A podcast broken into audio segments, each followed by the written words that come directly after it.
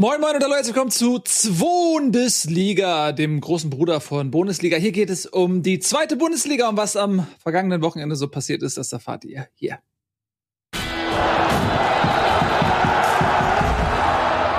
Ich begrüße ganz herzlich Tobias Escher, meine Damen und Herren. Erstklassiger Taktikexperte, auch in der Zweitklassigkeit. Und der Mann, der richtig aufblüht, wenn es um die zweite Bundesliga geht. Nico Beckson, meine Damen und Herren. Ich überlege gerade, warum, weil du schon so lange drin bist, ne? Hm? Warum du, warum ich richtig aufblühe und du nicht? Weil du bist ja genauso zweite Liga-Experte wie ich. Eigentlich viel mehr, ehrlicherweise. Ja, aber für mich ist es immer nur eine Durchgangsstation gewesen. Und du hast dich halt darauf eingerichtet, dass es ein längerer Aufenthalt werden könnte. Ich glaube, das unterscheidet uns beide da auch. Würdest du sagen, Walter muss weg? Da steigst du ja gleich mit den großen Fragen ein. Ja, gut, ich meine, also, wenn du mich das jetzt schon fragst, dann fange ich jetzt auch damit an und dann habe ich das ja. auch hinter mir. Ähm, muss Walter weg? Nö, also ich würde erstmal sagen, nein, weil ich gerne einfach mal beim HSV einen Trainer sehen wollen würde, der länger als eine Dreiviertelsaison bekommt. Und insbesondere ein Trainer wie Walter, der da mit einem sehr eigenen Konzept an die Sache rangeht, was auch erkennbar ist, dem würde ich dann gerne auch mal längere Zeit geben. Weil ich sehe immer andere Mannschaften und ich sehe da gewisse Entwicklungsprozesse. Und oftmals ist es dann das Ende einer Entwicklung, was zu sportlichem Erfolg führt. Und beim HSV hat man immer das Gefühl so, okay, nee, hat nicht gereicht, nächster Trainer, zack. Und das geht aber schon so lange so. Und ich vermisse so ein bisschen einfach mal, dass man Kontinuität hat, dass man sagt, okay, der Trainer steht mal nicht zur Debatte und wir bauen jetzt mal in Ruhe was auf. Es nervt einfach jedes Jahr. Ähm, und das ist ja schon zu Erstliga-Zeiten so gewesen, dass du jedes Jahr einen neuen Trainer hattest, dann musstest du jedes Jahr irgendwie eine Mannschaft zusammenstellen, die diesem Trainer und seinen, seiner Spielphilosophie entspricht. Dann hast du jedes Mal, jedes Jahr einen Umbruch im Kader, immer irgendwie und, und davon bin ich ein bisschen genervt. Das beantwortet jetzt deine Frage nur so halb, weil es ja dann doch schon auch losgelöst von der Vergangenheit und meiner Einstellung im Grundsätzlichen dem gegenüber, was ich von dieser ständigen Rotation halte, ist ja nun mal auch wirklich dann individuell die Frage zu klären, ist Walter gut genug für den HSV? Und da muss ich sagen, er hat eine Phase gehabt, in der er mich also fast verzückt hat. Da hat der HSV sehr, sehr attraktiven Fußball gespielt, hat sich sehr viele Chancen rausgearbeitet, hat sehr wenig Gegentore zugelassen und da wirkte äh, die Mannschaft für mich auf einem Niveau, wie ich sie lange Zeit nicht mehr gesehen hatte. Und jetzt seit, ja, im Prinzip seit diesen Highlight-Spielen gegen Pauli Darmstadt und äh, Heidenheim war es, glaube ich, als sie da die direkten Konkurrenten alle besiegt hatten. Seitdem ist halt komplett die Luft raus. Und die Ergebnisse fehlen und äh, du hast immer mindestens eine richtig schlechte Halbzeit dabei, die einem gefühlt das Spiel dann ruiniert und einen in eine Situation bringt, dass äh, man einem Rückstand hinterherlaufen muss und so. Ich weiß jetzt nicht, was da los ist, warum das auf einmal nicht mehr funktioniert, ob es daran liegt, dass Corona äh, Spuren hinterlassen hat, ob es daran liegt, dass die Gegner zusehends dieses System Walter dechiffriert haben und wissen, was sie dagegen zu tun haben, ob es auf ein bisschen Matchpech ist, so wie jetzt gegen Paderborn, dieses 1 zu 0 ähm, aus 40 Metern, äh, weil Ball verloren wurde im Mittelfeld, Heuer Fernandes, wo, wo ihm kein Vorwurf zu machen ist, so weit vom Tor stand. Das ist halt einfach gefordert, auch vom Trainer, dass er so weit vorne steht. Und dann dieser verschossene Elfmeter, von Glatzel, der davor eigentlich immer total sicher geschossen hatte. Also ob es jetzt auch ein bisschen Matchpech ist, kommt vieles zusammen. Aber um deine Frage zu beantworten, nee, ich bin eigentlich kein Fan davon, jetzt wieder über den Trainer zu sprechen, weil der HSV hat in den letzten Jahren so oft gezeigt, dass es so viele andere Themen gibt, ähm, an denen es liegen kann, dass es immer so, ja, die, die leichteste Ausfahrt ist, den Trainer zu wechseln. Und am Ende ist der sportliche Erfolg ja einfach nicht da. Also was ist jetzt besser als unter Hacking, als unter Tits, als unter äh, Tune und wie sie alle hießen. Das ist das gleiche wie immer. Sie haben eine Phase, in der es gut läuft und dann am Ende der Saison, wenn es darauf ankommt, dann ähm, reicht es einfach nicht. Keine Ahnung, ob man da jetzt wieder über den Trainer sprechen sollte, ehrlich gesagt. Ich ich frage oh, ich frag deshalb, weil ich das eigentlich ganz genauso sehe und auch so ein kleines bisschen das Gefühl habe, dass ähm, es eine Zeitenwendung beim HSV bedeuten könnte, wenn man jetzt halt dieses Fass nicht aufmacht, was ja bisher auch nicht aufgemacht wurde. Und normalerweise ist aus der Gesamtkonstellation, in der wir uns in dieser Liga gerade befinden, mit allem drum und dran ja eigentlich der Trainer heute schon gegangen worden in jeder Saison davor. Entscheidendes Spiel verloren, äh, ein Abstand auf Platz drei, der so hoch ist, dass es gefährlich wird. Das Nachholspiel kann noch ein bisschen es verbessern, aber trotzdem sind sechs auf ähm, die äh, fünf und sechs auf die alle da oben. Das ist schon, das ist schon viel zu viel Holz für die letzten äh, sechs Spiele.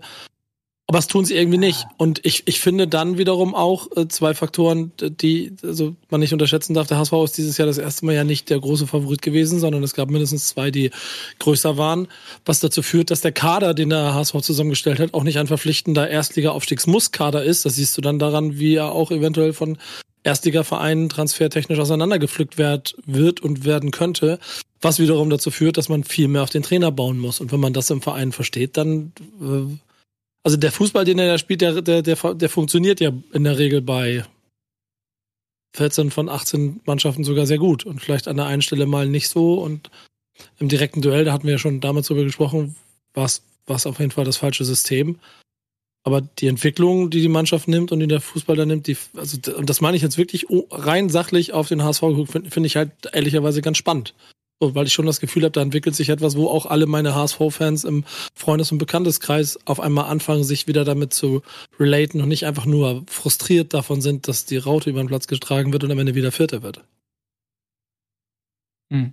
Ja, Vierter werden sie dieses Jahr ja nicht. TBD. Zum, zum ersten, naja, also man muss das jetzt auch, ich, ich weiß, du hast immer diesen äh, Zweck Optimismus, der ähm, natürlich bei dir psychologisch ähm, so zu begründen ist, dass du eigentlich dem HSV keinen Erfolg gönnst, also nicht möchtest, ähm, dass er Erfolg hat, weil du natürlich konträr stehst zu allem, was der HSV ist. Und deswegen. Ich, nee, nee, nee, nee, nee Einspruch hören. Ich, ja. nee, nee, Einspruch hören. Ich, ich bin mittlerweile, bin ich sehr gut da drin, zwei Seiten davon zu sehen. Die eine ist meine hochemotionale und ja, die freut sich natürlich darüber, wenn der HSV am Ende stinknormaler Zweitligist wird in den nächsten Jahren. Aber ich bin äh, natürlich dadurch auch, dass ich mich viel mehr damit beschäftige, als nur auf der emotionalen Ebene, sondern auf der inhaltlichen, schon zu jemandem geworden, der Unterschiede erkennt zu dem äh, HSV, den ich vor äh, zehn Jahren als natürlichen Feind in meiner, meiner eigenen Biosphäre erlebt habe und jetzt schon analysieren kann, warum Dinge funktionieren und warum sie nicht funktionieren. Und dann auch, das meine ich immer da total ernst, wenn ihr am Ende Sechster werdet, aber durch den DFB-Pokal in den Europapokal einzieht, dann ist das eine Leistung, wo ich den Hut vorziehe und da auch nicht gehässig bin und auch nicht, nicht gönne oder so. Das möchte ich kurz als Plädoyer dazwischenlegen. Ja, aber ich meine, du bist immer so, ähm, selbst in Situationen, die äh, aussichtslos sind, bist du immer so, ja, äh, und ich habe euch das Gefühl, du schützt dich selbst davor, ähm, dass du den Kummer erleiden könntest, den HSV in Erfolgssituationen zu erleben, äh, dass du dann diesen Optimismus versprühst, weil ich kann den rational schwerlich teilen. Ich meine, es geht ja wirklich seit Jahren so. Es war ja schon immer, in, ja, denn jetzt der HSV steigt nicht ab, ja, jetzt der HSV steigt auf und so weiter. Und da bist du immer sehr freizügig mit diesen ähm, guten Aussichten. Du lagst bislang immer daneben. Ja, aber das, so, das, ich, das, das, ich ja. gebe aber da auch dazu, das ist ein, das ist ein fließender Übergang aus, äh, ja, genau um, um, um vielleicht ein bisschen damit zu spielen, zu es sachlich zu analysieren. Und äh, wenn der HSV das, was er machen muss, Paderborn schlagen, dann ist er ein ernsthafter Kandidat mit dem Restprogramm in die zweite Liga auf, äh, in die erste Liga aufzusteigen. Ach, Nico. Jetzt haben, jetzt haben sie es nicht gemacht. Ja, ja, genau. Ja, wenn, wenn sie das, wenn sie und so, aber das ist, da sind wir jetzt gerade nicht, deswegen können wir das jetzt ja auch nicht ignorieren. Ähm, die Realität negieren ist ja albern. Die Realität ist, sie haben neun Punkte Rückstand auf Platz drei und dazwischen hast du noch Mannschaften wie Schalke, Nürnberg, Heidenheim, die müssten ja auch mitspielen. Das ist ja so, ne? Also, ja, also ich würde es jetzt, du hast uns gestern bei Bundesliga einen langen ja, Vortrag ich wusste, dass das kommt, über ja. Borussia Dortmund und jetzt kann man bei dem HSV zumindest noch sagen, ja, aber Schalke spielt noch gegen Werder, St. Pauli spielt noch gegen Werder, die nehmen sich da oben noch ordentlich Punkte weg. Also ganz ja, Schalke spielt gegen Schalke spielt am vorletzten Spieltag gegen Bremen, da ist Bremen wahrscheinlich schon aufgestiegen. Äh, und dann ist denen das. Du bist ein Ist denen das scheißegal. Ist es so? Ja. Ist es so? Ja, ja natürlich. Ist nicht, der, ist nicht der vorletzte Spieltag. Das ist, nee, nee, ich wollte gerade sagen, die spielen heute zwei Wochen gegeneinander. Ja, genau. Ja? In drei, in drei, in drei, drei, drei. Ja, trotzdem. Oder so. Ja, okay. Aber dann ist es der 31. oder was ist es dann? Keine Ahnung. Also ist das so? Spinner bist du. Spinner bist du. Ja, das gleiche machst du nämlich mit wer. Komm, ich versuche das hier. Ich, ich weiß, alles, das ist alles emotional. Alle, ich versuche das auf der sachlichen Ebene zu halten für uns hier. Für Nein, uns aber, also, aber die, ehrlich, die werden sich alle, die in den in den nächsten drei Spieltagen werden die sich alle oben gegenseitig Punkte wegnehmen, weil die alle ja. gegeneinander spielen jetzt, die vor dem HSV stehen. Also das, ja, das uns noch ja, irgendwie bei Bundesliga eine Viertelstunde über, über, ich glaube, du siehst eher den Zweckoptimismus, den du bei Nico siehst, der ist eher der Zweckpessimismus bei dir, indem du das alles schon abhakst. Danke, Herr Escher. Gucken Sie sich, gucken der, der Sie HSV sich mal ist doch genau wieder an dem Punkt, dass sie halt jetzt unter diesem Druck zusammenbrechen, weil es eben noch nicht so ist, dass sie abgeschrieben sind. Nächstes Wochenende spielen, bevor dein HSV in Kiel am Sonntag antritt, Schalke gegen Heidenheim, Pauli gegen Bremen und Nürnberg gegen Darmstadt. Das heißt, nach diesem Spieltag hast du mindestens drei Mannschaften, auf die du drei Punkte gut holen kannst, oder vielleicht sogar sechs Mannschaften, auf die du zwei Punkte gut holen kannst. Und dazu nimmst du noch zwei mehr gegen Aue zu Hause. Mit zack hast du fünf, Spiel, fünf Punkte an zwei Spieltagen auf mindestens die Hälfte von diesen Mannschaften aufgeholt. Und jetzt erzähl mir mal bitte, warum du da den HSV nicht in den Aufstiegskampf mehr mit reinberechnest. Ihr seid wie so ein Autoverkäufer, BVB, der mir so einen Totalschaden anpreisen will ja, dieses Auto, aber schau mal hier, so wenn, wenn man den Motor austauscht und dann hier irgendwie an der Seite den Kotflügel komplett neu macht, ja, wenn man einfach hinten und vorne die Reifen Hier noch ein bisschen noch, Spucke, hier ja, Pflaster, so hier Lack. Das komplette Chassis einmal austaucht, na, der Unterboden noch komplett, ja, alles klar, das neues Lenkrad und das noch neu macht, dann könnte es theoretisch wieder fahren. Also 20.000 Euro. So, Gott, nein, bist du, Gott, bist du gebrochen worden von deinem Verein. Leute, ich erwarte ja. mehr äh, Sachlichkeit von euch. Ich habe es ja die letzten Wochen selber immer gepredigt, dass der HSV das ähm, leichteste Restprogramm hat, weil alle Mannschaften dort oben, Bremen, Darmstadt, Pauli, Schalke, Nürnberg, Heidenheim, Paderborn, hat der HSV alle gespielt. So, und da war ihr das ja, oder insbesondere auch Tobi, der immer wieder gesagt hat, so, ja, aber du musst ja gegen diese äh, vermeintlich leichteren Teams erstmal gewinnen. So, und jetzt sind wir irgendwie drei Wochen später, der HSV hat da irgendwie kein Spiel mehr gewonnen seitdem. Es hat sich ja nichts verbessert. Aber eure Sichtweise ist irrational optimistischer geworden im Vergleich nein, zu euch selbst recht. von vor ein paar Wochen. Das macht halt also, so gar keinen Sinn. Hab, nein, Nils Bohmhoff, nein, nein, nein, nein, nein. Nils, du hast, du hast Tobias Escher vor Jahren den Emotionschip aus, rausnehmen lassen aus dem Nacken. Da kannst du jetzt nicht glauben, dass er hier, nur weil wir Bundesliga machen, auf einmal emotional wird. Das ist Quatsch. Jetzt lass Tobi mal bitte sagen, was er sagen wollte. Nein, du hast ja recht, dass es sehr schwer Danke. ist, dass es eine sehr schwere Situation ist. Aber du hast uns, wie gesagt, bei Bundesliga hast du uns zehn Minuten lang vollgelabert, dass der, dass Borussia Dortmund ja die Meisterschaft nicht aufgeben darf. So gefühlt. Mit neun Punkten Rückstand auf Bayern München, Alter. Nein, nein, nein, nein. nein. Da, du das hast uns erzählt, dass, der, dass, die, dass es doch vor dem Spiel noch die theoretische Chance gab gegen Leipzig und vor dem Spiel gegen Paderborn gab es für den HSV ja wohl sehr wohl noch eine theoretische. Ja, aber da sind sie ziemlich praktische jetzt. sogar. Nein, eine ziemlich praktische. Nach dem Spieltag gibt es auch noch eine praktische Chance, wenn sie jetzt die restlichen Spiele gewinnen. Was sie nicht tun werden, weil die Form schlecht ist. Da bin ich ja mit dir völlig völlig d'accord, dass sie momentan einfach nicht gut genug dafür spielen. Aber dass du die theoretische Chance uns sehr wegnehmen willst, das ist ja völliger Quatsch. Also ich möchte da, zu meiner Eingangsfrage. Ganz kurz, Nico, sofort. Ich möchte da ganz kurz was sagen, weil ich kann das, ich kann das nicht so stehen lassen, weil ähm, ich das habe zum ja Thema, Spaß, nein, weil ich, weil ich hier bewusst missverstanden werde. Zum Thema Borussia Dortmund habe ich gesagt, dass was ich dort vermisse ist, bei aller sportlichen Qualität, die die Bayern ohne Frage Dortmund voraus haben. Und ich habe immer gesagt, ich äh, sehe Dortmund überhaupt nicht mit der Anspruchshaltung versehen, um die Meisterschaft spielen zu müssen. Aber wenn du in der Crunch-Time der Saison eine Situation hast, dass du äh, dranbleiben kannst, dann musst du da irgendwie zubeißen und äh, darfst äh, äh, Spiele nicht verlieren, auch auf die Art und Weise nicht und musst versuchen, irgendwie diese Chance, so klein sie auch sei, ähm, zu wahren und deine Hausaufgaben selbst zu machen. Und das hatte ich bei Dortmund ein bisschen vermisst. Und ähm, ich habe lediglich gesagt, äh, du, du hättest auch in eine Situation kommen können, wenn sie das Spiel gegen Leipzig gewinnen und die Bayern kriegen, warum auch immer, das Spiel gegen, gegen Freiburg gegen sie gewertet am grünen Tisch, dann sind es auf einmal drei Punkte und du hast noch ein direktes Duell vor der Nase. Ähm, und das hatte ich aber rückwirkend so gesagt, dass äh, ja, mir da ein bisschen okay. die, der Biss gefehlt hat. Dann so, jetzt, warte, warte, warte, warte, warte. Zu lange drüber Ja, ja, nee, jetzt, ich kann das nicht so stehen lassen. Und äh, dann, ähm, was, Wird was, mal wieder mein HSV. Ja, das, ich komme mich doch jetzt zurück. So, und was den HSV angeht, wir reden jetzt hier nicht davon, dass eine Mannschaft vor uns steht, ja, in dem Fall Dortmund äh, Bayern und du kannst gucken, was macht eine Mannschaft, sondern die tabellarische Situation sagt, HSV siebter, hat, 40, hat 42 Punkte und äh, hat damit neun Punkte Rückstand auf Platz drei und dann kommt noch Schalke.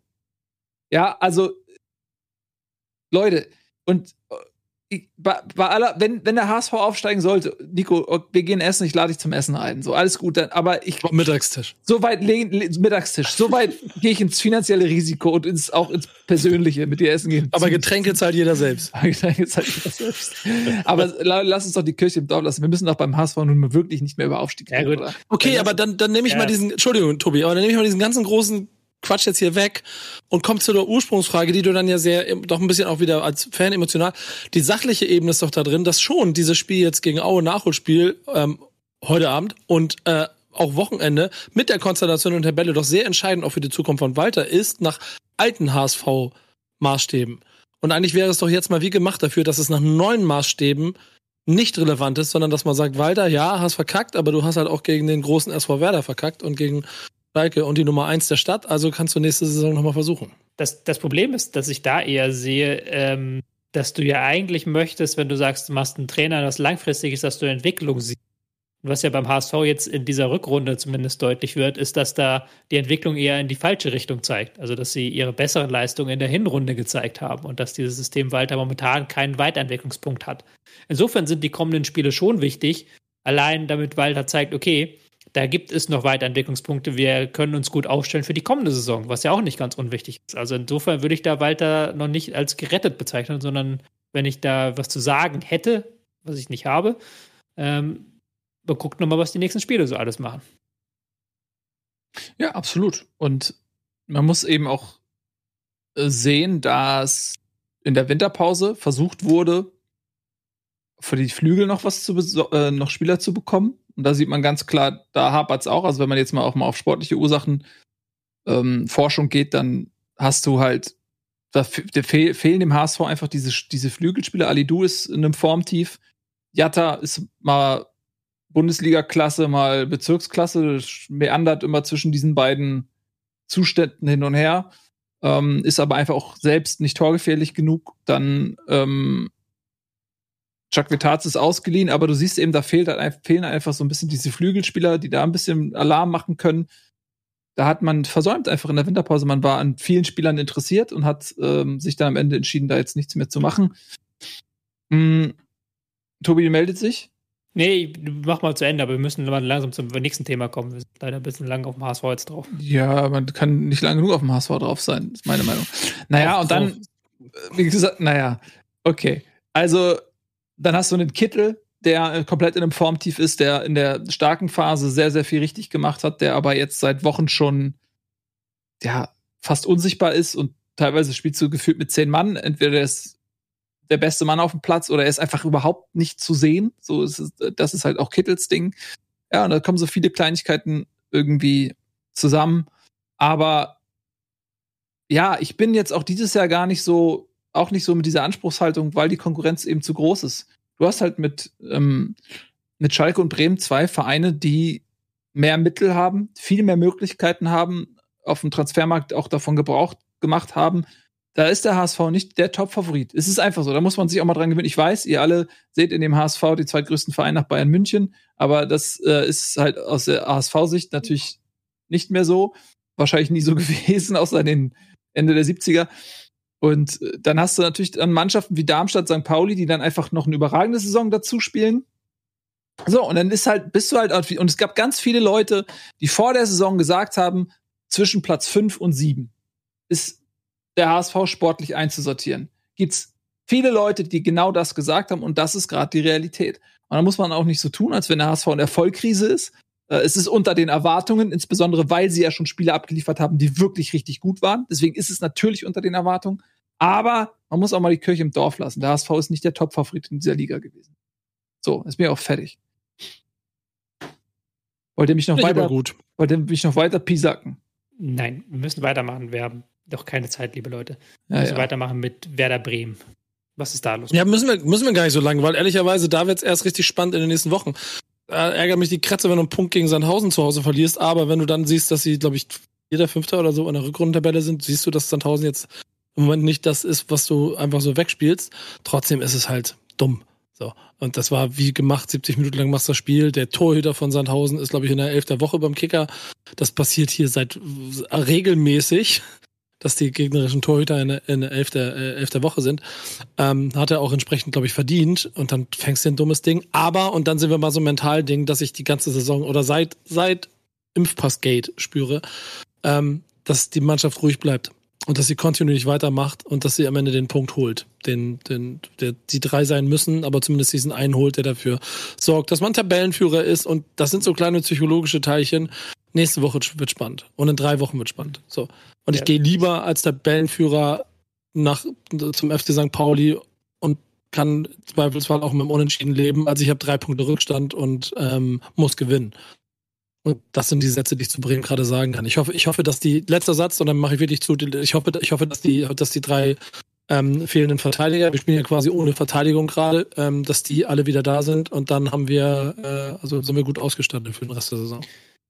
Was halt echt spannend ist, dass jetzt halt die drei Wochen der Wahrheit kommen, halt wirklich St. Pauli, dann Nürnberg, dann Schalke. Also es ist echt vom Spielplan her sehr anspruchsvoll. Man hat sich jetzt sehr viel in den letzten Wochen auch gegen Teams aus der unteren Tabellenhälfte gespielt und da hat man sich größtenteils schadlos gelassen. Ähm, man hat ja jetzt eigentlich äh, nur gegen Heidenheim verloren, ansonsten hat man ja noch eigentlich eine relativ lange Serie. Insofern diese zwei Punkte, die man da liegen gelassen hat gegen Sandhausen, wo man klar besser war, vermeidbar, aber auch nicht so schlimm. Das Spannende wird jetzt sein, wie stellt man sich an gegen Teams auf Augenhöhe. Genau. Und da wird's halt spannend, ne? Also ich finde, das, das, das hat das Derby gegen, gegen Hamburg schon gezeigt, ähm, dass die Mannschaft ein ziemlich großes Selbstbewusstsein hat. Ich glaube, wenn äh, und glaubt mir, es ist einfach so, wenn Ömer Toprak äh, bei St. Pauli auf dem Platz steht, dann wird das schon noch eine andere Mannschaft sein. Ähm, sie kompensiert aber auch das Fehlen von Entscheidungsträgern auf dem Platz im Moment noch ganz gut. So.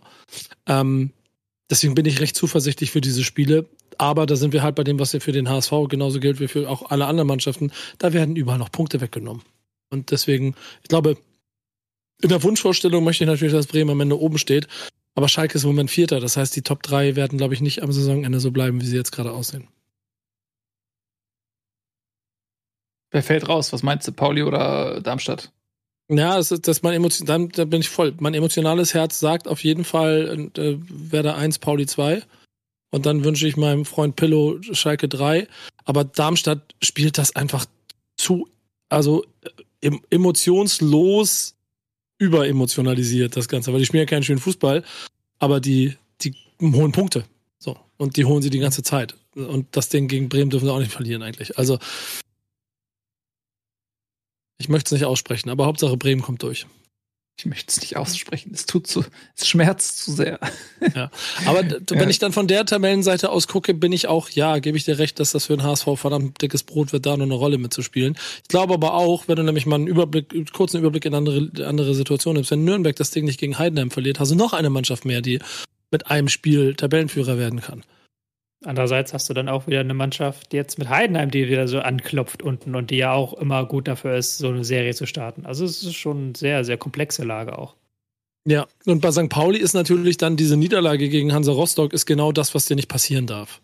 Und, und da kann ich äh, mir selbst die Brücke bauen, zu dem, worüber ich gleich reden möchte. Aber St. Pauli selber hat alles in der Hand gerade. Eigentlich spielt einen guten Ball. Ähm, hat das Heimspiel auch gegen Bremen als nächstes. Wenn sie das Ding gewinnen, dann, dann stehen sie richtig sicher da. Ja. Und dann fallen sie aber halt genau in die Falle, die, ähm, die du nicht fallen darfst, bei einem schon erstarkten Rostock. Wenn ihr wollt, kann ich da gleich ein bisschen mehr drüber sagen. Das aber auch vor allen Dingen emotional durch die Fans getragen, hier äh, sich quasi zum, zum Jahrhundertspiel ist so hochgestochen, aber schon zum Jahrzehntspiel gegen St. Pauli auf äh, erhebt und das, den großen FC St. Pauli im Bein stellt. Ähm, zwei Sachen würde ich gerne noch ergänzen. Einmal zu Darmstadt. Für die ist es jetzt auch so ein bisschen die Lage wie bei Bremen, dass jetzt halt dass die, die drei Spiele äh, warten, die entscheiden. Da war dieser Sieg am Wochenende sehr, sehr wichtig, dieses ähm, 3 zu 1 über Kiel auch nochmal mit einer guten Leistung dahin äh, vorgelegt. Jetzt kann man in diesen kommenden Spielen so richtig schön nochmal das Tempo ausspielen. Man kann richtig schön die starke defensive Pressing ausspielen und dann vielleicht mit einem richtig guten Konter, mit einem guten Flügelangriff ähm, das wichtige 1 zu 0 erzählen in den jeweiligen Spielen. Also jetzt können sie wieder diese Stärken halt, die sie haben, Pressing, Intensität, auch die Stürmer, die können sie jetzt wieder einsetzen in diesen Spielen. Jetzt geht es nicht mehr mit 60 Prozent Ballbesitz gegen Team aus der unteren Hälfte, wo sie in den letzten Wochen nicht ganz so gut aussahen. Also da bin ich sehr, sehr gespannt, ob sie da jetzt wirklich dann mit neun Punkten rauskommen. Das wäre für Darmstadt, glaube ich, schon die halbe Miete, weil dann kann man sich auch auf so einer Welle der Euphorie tragen gegen Teams, wo man dann vielleicht dann diese, diese 10% im Ballbesitz fehlen, die machst du dann halt dann durch die Euphorie wett. Also Darmstadt würde ich dann nicht ausschließen. Und bei St. Pauli bin ich ein bisschen skeptischer als du. Ähm, ich hatte ja eigentlich äh, St. Pauli als Hausaufgabe auch hier zum Vorstellen. Bin jetzt leider so ein bisschen out of the loop, weil wir eigentlich schon vor, ich glaube mittlerweile vor drei Wochen wollten wir eigentlich aufnehmen, haben, mussten wir dann immer wieder verschieben aus verschiedenen Gründen. Ähm, jetzt am Wochenende zum Beispiel gegen Hansa, da kannst du ja gleich noch ein paar Takte zu sagen, kann ich gar nicht so viel erzählen. Was halt beim St. Pauli natürlich so ein bisschen das Genick gebrochen hat, war diese etwas schwächelnde Phase um die Winterpause herum. Nachdem sie ja so eine überragende Hinrunde gespielt haben, haben sie da viele Punkte gelassen und sind jetzt auch immer wieder so einzelne Spiele, wo sie einbrechen. Und äh, bei St. Pauli muss man halt sagen, dass diese Raute, die in der Hinrunde absolut genial funktioniert hat, die jetzt auch noch gut funktioniert, aber nicht mehr auf dem genialen Niveau. Auch da kann man so ein bisschen diese Darmstadt-Analyse nehmen und auch da sagen, ja, fällt schon auf, dass St. Pauli jetzt in den letzten ähm, ich fünf oder sechs Spielen dreimal über 60 Prozent Ballbesitz hatte. Dass das einfach eine andere Aufgabe ist, als sie es vielleicht in der Hinrunde hatten. Dass auch die Erwartungshaltung eine andere ist haben immer noch einen guten Aufbau, immer noch sehr geduldig, auch dann ähm, teilweise immer noch mit sehr guten Bewegungen der Achter, der Außenverteidiger. Aber viele Gegner haben halt entdeckt, ja, das können wir irgendwie ausschalten. Also lange hatte St. Pauli zum Beispiel riesige Probleme mit einem 5-3-2. Wenn der Gegner 5-3-2 gespielt hat, haben die sich enorm schwer getan, haben auch die meisten ihrer äh, Punkte, die sie gelassen haben, gegen Teams mit einem 5-3-2 eben gelassen. Hat auch ähm, Hansa Rostock jetzt am Wochenende gesehen, äh, gespielt, was ich leider nicht sehen konnte. Und das ist auf jeden Fall auffällig, dass es da so eine Anti-Pauli-Taktik gibt. Da bin ich sehr gespannt, wie es jetzt gegen Werder aussieht, weil die ja auch mit einem 5-3-2 spielen. Und lange Rede, ähm, ein Punkt noch, der vielleicht, den man vielleicht erwähnen muss, eben Burgstaller, der nicht mehr so trifft, wie das eben noch in der Hinrunde der Fall war. Dadurch fehlen natürlich diese entscheidenden Tore, fehlt auch häufig dieses entscheidende 1 zu 0, das sie dann, das sie dann nicht machen. Ähm, da ist eine, eine Baustelle. Also die sehe ich so von der Form her auch ähm, mit das Team, was oben am meisten struggelt, weil sie eben nicht diese Gala-Form der Hinrunde auf den Rasen bekommen. Zu häufig Spiele haben, gerade auswärts, also zu Hause sind sie immer noch sehr, sehr stark, aber gerade auswärts zu häufig Spiele, wo es dann sehr bresig vorstanden geht. Mhm. Äh, Nico, du hast nämlich deine Hausaufgabe passenderweise zum äh, Gegner FC Hansa gemacht. Erzähl doch gerne noch dazu ein. Ja, es ist, ich, ja, genau. Es ist auch ganz interessant, weil das auch alles so wahrscheinlich Gründe waren, warum dieses Spiel gegen Rostock am Ende auch verloren wurde. Denn so simple Sachen wie, wie eine Mannschaft, äh, die in der ersten Hälfte der Saison äh, brilliert, dann weiß der Gegner, wie er es macht. Und Rostock ist, äh, abgesehen davon, dass ich glaube, das Publikum da ein ganz entscheidender Faktor ist und sie es jetzt sich äh, quasi wieder ins Stadion holen durften und deshalb glaube ich auch dann dieses Spiel auch am Ende verdient gewinnen, weil sie da war richtig viel Feuer auf dem Platz, ne? Also und und auch Chancen erarbeitet und auch dagegen gehalten und all diese Faktoren dann Glückwunsch, er hat sich äh, 1-0 gewonnen gegen St. Pauli gehört zu den Ergebnissen, die diese Saison bei Hansa Rostock äh, eintrudeln die sich schwer einzuordnen, äh, schwer einordnen lassen. Denn ähm, sie stehen jetzt mit 37 Punkten, neun Punkte auf dem, auf dem Relegationsplatz sicher da. Da kann es eigentlich davon ausgehen, dass sie das jetzt das geschafft haben. Auch aufgrund der Konstellation, wie die Mannschaft aufgestellt ist, kann ich gleich noch zwei Sätze zu sagen. Ähm, die haben aber auch schon alles gehabt, ne? Also die haben, die haben jetzt in der Rückrunde bei, bei Schalke sich bravourös ein 4 zu 3 geholt, sind aber sang- und klanglos auch zu Hause von Nürnberg ähm, ähm, abgefiedelt worden, haben Dresden nach zehn Minuten das Genick gebrochen im, im Auswärtsspiel und gegen Bremen aber zweimal keinen Stich gesehen. Ähm, hin und her. Und das, das war die ganze Zeit schon so, seit vier Spielen läuft's. Und das ging in Schalke los. Vorher, wie gesagt, Spiele verloren und auch so ein bisschen darauf gewartet, so zwei Wochen, dass man wieder Punkte sammelt und dann äh, in, in Schalke, also auf Schalke, gegen Kiel, in Sandhausen und jetzt gegen St. Pauli. Das sind aus Rostocker Sicht eines Aufsteigers, der sich um den Klassenerhalt zu bemühen hat, was von Saisonbeginn das klare Thema war. Also schon richtig zwölf Punkte, wo auch du mit Vieren wahrscheinlich in der Kalkulation hättest leben können. Und, das zeichnet sie gerade aus. Denn das, was äh, Rostock, glaube ich, über diese Saison geschafft hat, ist diese Leichtigkeit, die du brauchst, um als Aufsteiger in einer Liga mitzuspielen, in der deine ganze Aufgabe nur ist, Klassenerhalt zu schaffen, genau das mitzunehmen. Ähm, der Kader ist insgesamt, und da habe ich mich, das muss ich auch vorher erzählen, ich, ich achte immer darauf, dass ich mir Leute suche, die die Vereine ein bisschen besser kennen und unterhalte mich ein kleines bisschen mit denen darüber. Und zusammen mit, den, mit meinem Blick auf die Mannschaft gebe ich mir noch ein paar Informationen von denen. Und da habe ich mich mit Simon Riedel unterhalten. Das ist, ein, das, ist ein, das ist ein Mensch aus der Agenturwelt, mit dem ich heute schon seit langen Jahren zu tun habe, der ein Die Hard Rostock-Fan ist, der dann auch so Schmerzen macht wie nach Sandhausen fahren, um sich den Bumster anzugucken, aber halt drei Punkte mitnehmen darf auf einer Fahrt, die man vier Uhr morgens startet. Und der hat zum Beispiel sehr den Kader, den ausgeglichenen Kader gelobt. Und das fällt auch schon auf, dass diese Mannschaft äh, eine unheimliche Kompaktheit hat und vorne aber ein Element, das du halt immer brauchst, sowohl vorne als auch hinten in der Tabelle, wenn du Unterschied machen möchtest. Und das ist Verhug, der jetzt, glaube ich, 15 oder 16 Hütten hat mittlerweile, der trifft, der an den richtigen Stellen trifft, der auch einfach ähm, ein Stürmer ist, den sie bei St. Pauli immer gerne gehabt hätten. Da hat er nicht ansatzweise so genetzt, wie er es da macht. Scheint aber auch, dass das Gesamtsystem der Mannschaft sich darauf eingestellt hat. Äh, Im, im Tor steht ähm, ein Tor, mit Kolka heißt er, glaube ich, ein Torhüter, der ähm, Spiele gewinnt. So. Und der gesamte Kader ist natürlich für einen Zweitliga-Aufsteiger mit sehr viel Talent gespickt, wo sich aber offensichtlich in den letzten Wochen eine Formation gefunden hat, die ähm, dafür sorgt, dass sie Spiele gewinnen eine starke Innenverteidigung gesucht, im Mittelfeld sehr kompakt aufgestellt, spielen oft mit den gleichen mit dem gleichen System, äh, auch mit der, mit, mit, eigentlich mit der relativ gleichen Aufstellung, was dann alles auch für Trainer Hertel spricht, der natürlich in einer Saison, wo die Mannschaft auch immer wieder äh, an den Abstiegsplätzen oder an den Relegationsplätzen, das war ja diese Saison eigentlich mehr der Relegationsplatz, an dem du immer gekratzt hast, äh, auch in der Kritik stand, aber sie spielen Fußball. Und genau das äh, ist, glaube ich, im Gesamtpaket das, was Hansa Rostock diese Saison auszeichnet. Und wenn vor der Saison wahrscheinlich sowohl uns hier in der Runde als auch ein Rostocker Fan jemand gesagt hätte, du kannst am 28. Spieltag nochmal so langsam und vielleicht in drei Wochen richtig in Richtung Klassenerhalt und noch eine Saison zweite Liga planen, hätte sie wahrscheinlich äh, ein bisschen drüber gelächelt. Die Spiele Düsseldorf, Regensburg, Aue, Paderborn sind die nächsten vier und ich gehe fest davon aus, dass innerhalb dieser vier Wochen der Klassenerhalt für Hansa Rostock geregelt ist ich würde halt noch eine Sache ergänzen, die, glaube ich, noch sehr, sehr wichtig ist, um Hansa Rostock als Fußballmannschaft zu verstehen.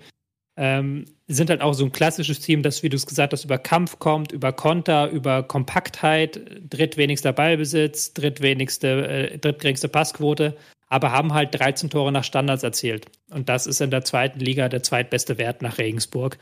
Ähm, das ist, glaube ich, nochmal eine ganze Wucht, dass sie halt eben, wie du gesagt hast, vorne für drin hast, aber auch sonst halt eine gute gute Möglichkeiten für Standard kreierst, um halt eben diesen Klassenerhalt zu schaffen. Und ich glaube, wir müssen aber einmal kurz noch reden über das, was am Wochenende bei diesem St. Pauli-Spiel passiert ist, weil das waren ja nicht die schönsten ähm, Sachen, wo du gerade von Fernrückkehr redest. Ja, das ist, glaube ich, auch das Kleingedruckte, das du immer hast, wenn du bei Hansa Rostock. Also, also wenn du, wenn du, wenn du Hansa Rostock mit dabei hast. Und dazu gehört auch die Fan-Rivalität dieser beiden Mannschaften. St. Pauli-Fans aus meinem Umfeld sagen immer gerne, sie haben weniger Probleme mit dem HSV als mit Hansa Rostock. Das gleiche gilt wohl umgekehrt genauso. Und äh, wenn dann aber Fans im Stadion warten müssen, um ähm, irgendwann nach den Vorgaben abtransportiert zu werden, weil du durftest zum Beispiel auch mit, mit dem Auto nicht am Stadion parken. Du musstest, musstest ganz andere Parksituationen nutzen, sobald du das falsche Kennzeichen hattest. Sonderzüge auch genauso abgefangen und einsortiert, weil da halt schon eine harte Rivalisierung und und ähm, und und und und und, und auch auch Schärfe in dieser Partie ist und dann fangen die also Ultras an äh, Pyro in den Block zu schießen, der sich nicht äh, der sich nicht wehren kann und das ist dann schon hart. Äh, offensichtlich weiß ich gar nicht genau, also ich habe das nur dann da mitbekommen, ob noch ob, ob da noch weiter was passiert ist, ob es noch Verletzungen gegeben hat. Fakt ist einfach, Hoffentlich hat es niemanden verletzt. Fakt ist auch, das ist äh, natürlich nichts, was irgendwie auch nur ansatzweise in Ordnung geht. Äh, zeigt aber auch, was für ein Feuer zwischen den beiden äh, Mannschaften und Fangruppierungen da herrscht. Gar nicht gesehen tatsächlich, aber ich weiß natürlich, dass äh, diese Konstellation Rostock-St. Pauli eine sehr aufgeladene ist. Ähm, seit ewigen Zeiten. Ich weiß nicht, ich habe als, als äh, junger Mensch äh, mal so einen Film gesehen, kennt ihr vielleicht Schicksalsspiel, so mit Nicole Krebitz und so, die man ja vielleicht noch kennt, auch als Schauspielerin, äh, die, äh, der das schon beschreibt, so dieser Film, diese Rivalität. Also da ist immer, da ist es richtig aufgeladen, diese Konstellation. Ich finde aber auch so Sachen wie, ich habe es jetzt nicht gesehen, aber wenn du sagst, dort wurden äh, Sachen in die Blöcks, in, die, in den St. Pauli-Block geschossen oder so, irgendwelche Pyros und so weiter, das ist halt eine absolute Grenzüberschreitung, weil da kannst du in diesem Moment gar nicht mehr kontrollieren, was damit passiert. Also du kannst, wenn einem Menschen sowas ins Gesicht knallt oder so, also du kannst schwerste Verletzungen ähm, damit verursachen und dann ist das für mich ab dem Zeitpunkt auch nur noch eine Straftat und hat nichts mehr mit Leidenschaft und ähm, Fanszenen zu tun. Das ist eine Straftat. Und das geht einfach zu weit. Ich habe es nicht gesehen. Also ich habe es jetzt nur Bilder in meinem Kopf, die vielleicht so gar nicht stattgefunden haben. Das muss ich dazu sagen. Aber wenn du mir das so erzählst, irgendwie Pyro in den Block schmeißen, kriege ich sofort Bilder im Kopf und äh, da ist, das ist für mich dann kriminell fast schon. Ja, es gibt da ja eine genaue In Information, die dazugehört. So, nur weil du Fan von einem Verein bist und an der Kurve steht, heißt das nicht, dass du Bock hast, dritte Halbzeit in Warnemünde nicht zu treffen, um dir auf die Fresse zu hauen. Davon gibt es aber auf allen Seiten überall genug Leute. So. Äh, als Schalke in Rostock gespielt hat, gab es die gleichen Sicherheitsvorkehrungen und dann ist halt der Zug in Warnemünde ausgestiegen und dann sind sie über zu Fuß. Und das sind ja auch Macht, martiale Machtspielchen, die Fankurven immer miteinander austragen. Und da gibt es ja auch für mich immer so eine bestimmte Ebene an Akzeptanz dafür, dass sie eine Rivalität irgend, auf irgendeiner Weise austragen wollen. Es geht halt nicht, wenn du Leute damit triffst, die überhaupt gar nichts damit zu tun haben. Selbst wenn sie deinen Verein kacke finden und in einer anderen Kurve stehen, sogar du nicht bereit bist, diesen in Anführungsstrichen Kampf mit auszutragen, den da die Fangruppierungen miteinander austragen wollen, dann hat das da nichts zu suchen. Punkt. Ja, also nach Angaben der St. Pauli-Fans war zum Beispiel, mussten sie auf den Transport dann eben zum Zug warten, wie du es gerade erklärt hast, Nico, und dann waren sie in einem eingezäunten Bereich und dann sind immer wieder Leute gekommen, haben Böller reingeworfen, haben halt Sachen gezündet da, also solche Geschichten sind da. Ja, und äh, ich, ich kenne also ich kann es auch nicht, mal, ich kann es genau. nicht, leider nicht nachvollziehen. Ich kenne kenn genug Geschichten aus den letzten Jahren. Ja. Immer wenn, immer ja, wenn Pauli da war und umgekehrt. Es gibt so ein paar Gegner da, also gerade aus St. Pauli, da knallt es halt jedes Mal. So. Ja, ähm, schwer für mich da Toleranz zu zeigen. Also das sind so Sachen. Erwartet ja keiner. Erwartet ja auch keiner. Ja, ja, ja. Aber ich, auch richtig. Ja, ja. Also das äh, gerade wenn du sowas sagst, man ist dann auch gezwungen. Äh, du wirst quasi in einem Block eingesperrt Du darfst da nicht raus. Und dann wirst du von außen beworfen mit so einem Shit. Ich habe ich hab, also, ich hab ja, das habe ich hier bestimmt in der Szene schon mal erzählt. Ich bin mal mit St. Pauli bei Dynamo Dresden gewesen vor ein paar Jahren schon. So. Und ich war halt auch gefühlt der, im Gästeblock. Und ich war auch, der war recht weit abgezäunt, sodass ich mich dann weit hinsetzen konnte. Äh, ich bin da mit Freunden hingefahren, St. Pauli-Fans. Und ich bin ja auch Sympathisant, das weiß man ja auch. Aber ich bin jetzt nicht, ich gehöre jetzt nicht da in den Block entsprechend war ich auch der Einzige, ich war auch anders gekleidet, als der Rest in diesem Fanblock war. Insofern haben die, haben die Ultra allesamt, ähm, die, die Ordner allesamt auf jeden Fall zugehörig. Das konntest du ziemlich deutlich, ziemlich schnell erkennen.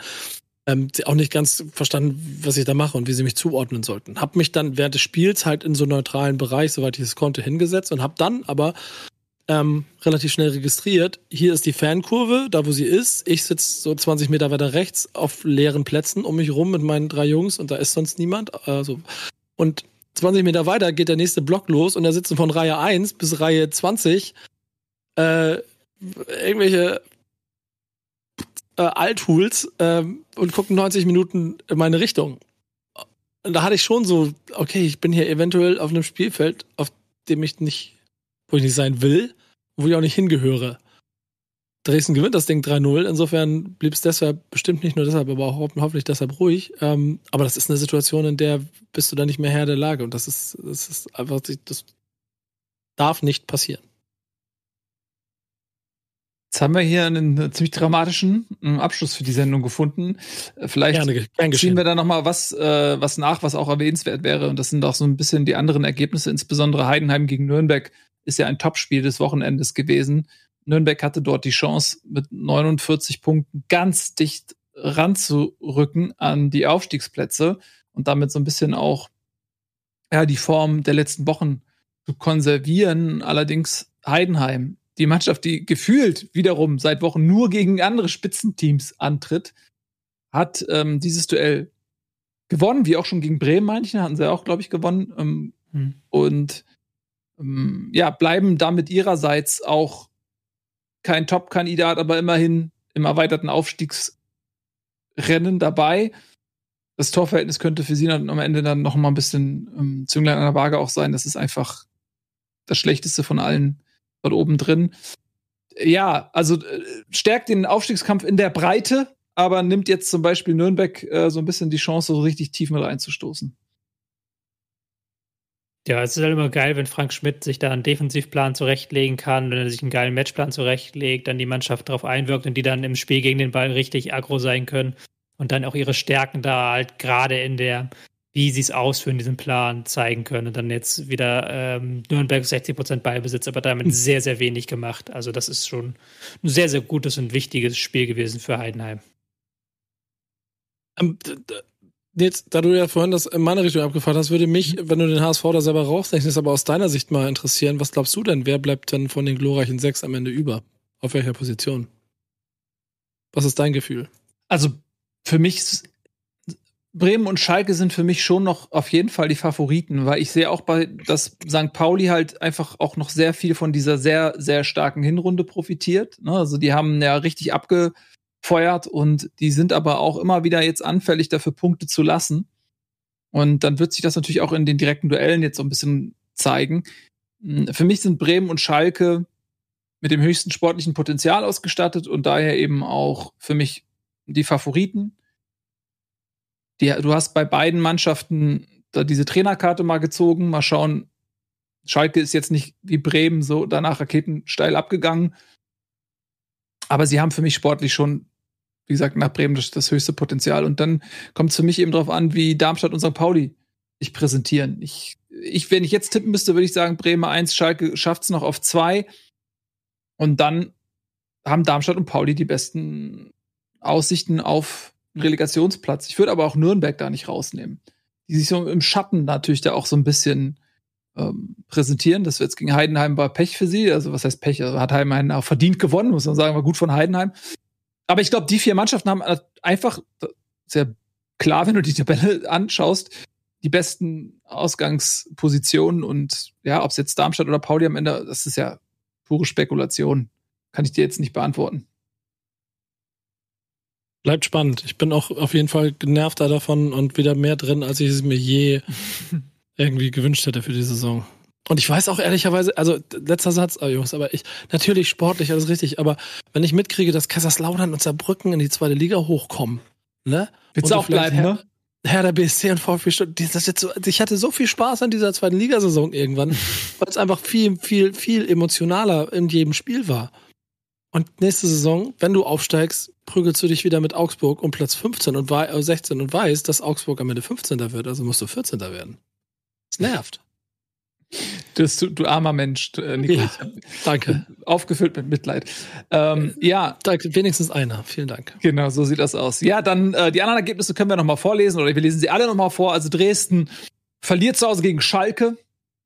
Für Schalke ein wichtiger Sieg. Dresden hingegen ähm, verpasst die Chance, sich ja mit einem Sieg auf Platz 15 und weg vom Relegationsplatz zu hieven.